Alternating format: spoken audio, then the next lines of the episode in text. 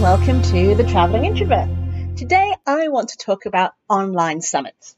The reason that I want to talk about this is because I recently ran one and it was about podcasting, believe it or not. And I want to talk about the process that I used before I ran my summit. So there's some information out there that people generally don't know about summits. Summits are touted as a very good idea to help raise your visibility and make you look like an expert in your field. You'll find a lot of big names do summits.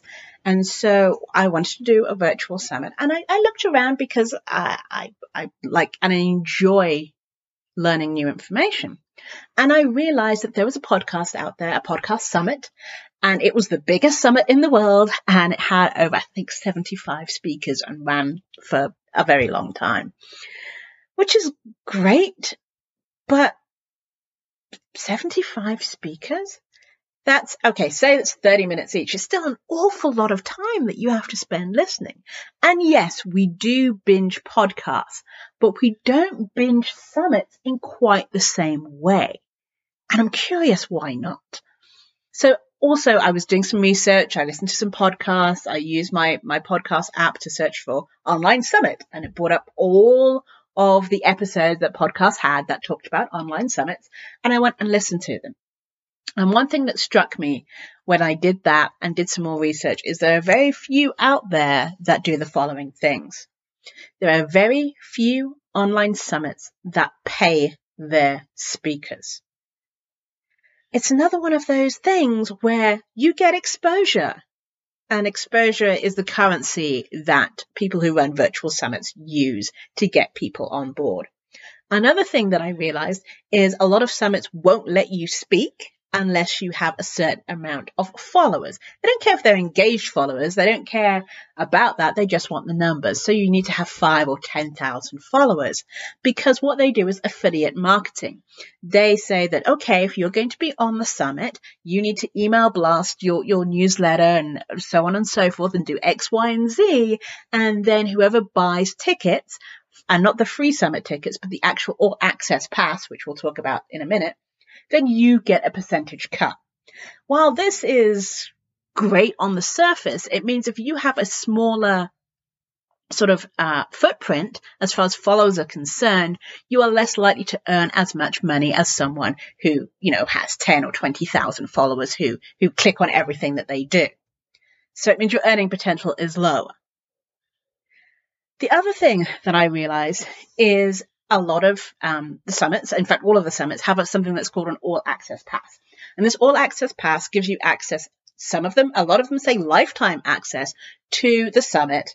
And uh, you can, you know, look at all the videos and what have you afterwards. Great. Except when they change their platform or they pivot their business. A lifetime access is a lifetime of what and or who. So one of the things that I did with my summit, and I will continue to do so moving forward, is I paid my speakers. I appreciate that they are professionals and they've given up their time to do and spend an interview time with me. I will pay them. It might not be thousands of dollars, but I will pay them. It shows respect. I'm tired of people wanting to do events and not paying their speakers because of the exposure. I'm tired of people not being given a voice because they don't have a certain amount of followers. Just because people don't know who you are yet doesn't mean you, your voice isn't valuable. The other thing that I did was, yeah, great. You have the all access pass for and lifetime pass. Most of them are 200 to $300. My pass not only was it an access pass, it's not a lifetime access because things change so quickly and I want you to keep up. So it's a six months to a year sort of pass. It was within, it was under $100 and you got four weeks worth of one-on-one and group coaching on podcasting. So not only did you get all of this summit information thrown at you, but you also got the time to digest it, talk about it with other people who are in the same situation as you, and you got to learn from them. And then you actually got, went and got your thing done. You got your podcast started instead of having these 75 sort of things and you, you paid and then you never look at them again. I wanted to provide support. And I thoroughly enjoyed it. I learned a lot. I will possibly be doing it again. But I didn't do it for the reasons that other people do it. I spoke to a lot of virtual summit experts and they thought I was weird doing things the way that I wanted to do it. But I highly recommend doing a summit, even as an introvert, because you get to speak to people one on one. And we're really good at that. And we get to ask deep questions.